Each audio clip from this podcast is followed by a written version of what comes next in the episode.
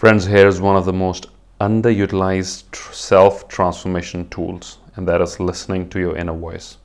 This is one of the most powerful, yet the most underutilized self transformation tool listening to your inner voice, tuning in to your conscience, and understanding how certain actions make you feel. Do you feel good after you, you do a certain thing, or do you feel guilty or bad after you do a certain thing? This internal GPS, this internal moral compass, is one of the most powerful, yet the most ignored ways of self transformation most powerful because it is giving you a hint of what resonates with you and what your inner self does not like.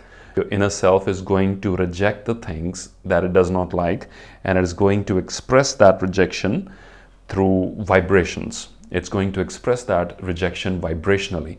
Um, so you're not going to feel so good after you do something which your inner self does not like, which your higher self does not approve of.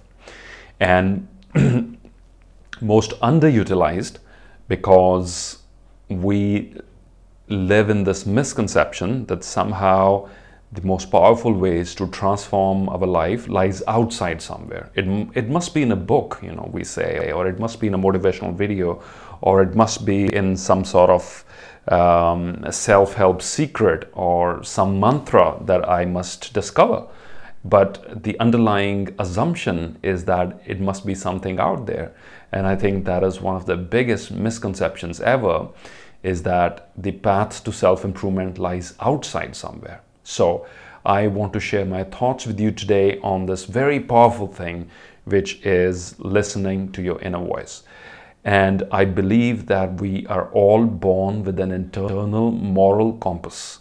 We are all born with an inner GPS system, which is uniquely positioned uh, to tell us what we should be doing and what we shouldn't be doing. And all we need to do is just to become a bit more aware of how we are feeling because these feelings and these vibrations are indicators whether our higher self is approving or disapproving of the paths that we are taking.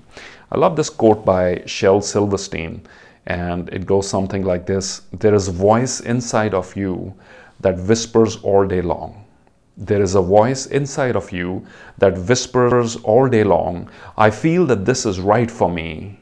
I know that this is wrong. I feel that this is right for me.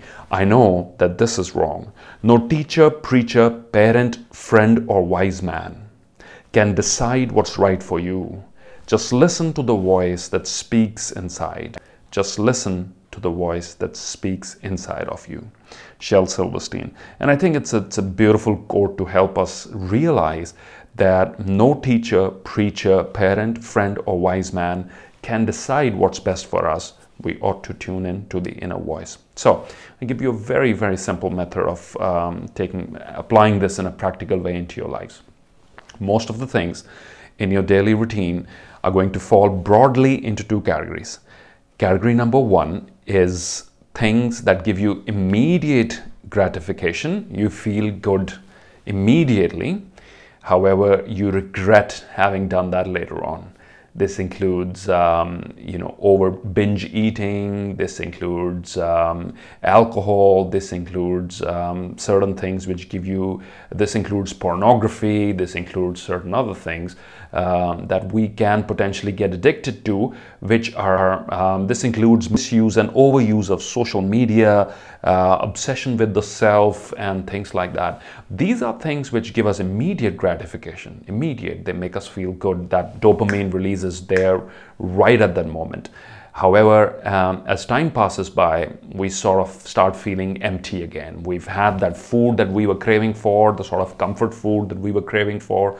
We had it and felt good in the moment while we were doing it, and now we're regretting it because we feel that we're too full, or we're not. I'm not feeling good about myself, or I'm not feeling good about how my body looks like right now, and, and that immediate regret has happened uh, immediately. Now, this is your signal. This is your signal. This is your inner voice telling you. This is your feedback mechanism telling you stop doing this stuff. The second category, perhaps, are things which do not give you immediate gratification. Meditation, for example, exercise, for example, watching your diet, for example, um, reading something, write, keeping a journal, gratitude, daily uh, visualization exercises, sort of things. You might need to push yourself a little bit in order to start this stuff because this stuff, these things, they don't give you immediate gratification. In fact, you really have to fight the internal resistance to sit down and write that gratitude journal, or sit down to write that thank you note, or to sit down to visualize, sit down to meditate, or to exercise, or to watch your diet, or to plan for the meal for the week so that you're eating healthy. These things um, you will not find immediate gratification. In fact, you will be actively fighting against the internal resistance, which is going to give you very good reasons why there is no point of doing all this stuff.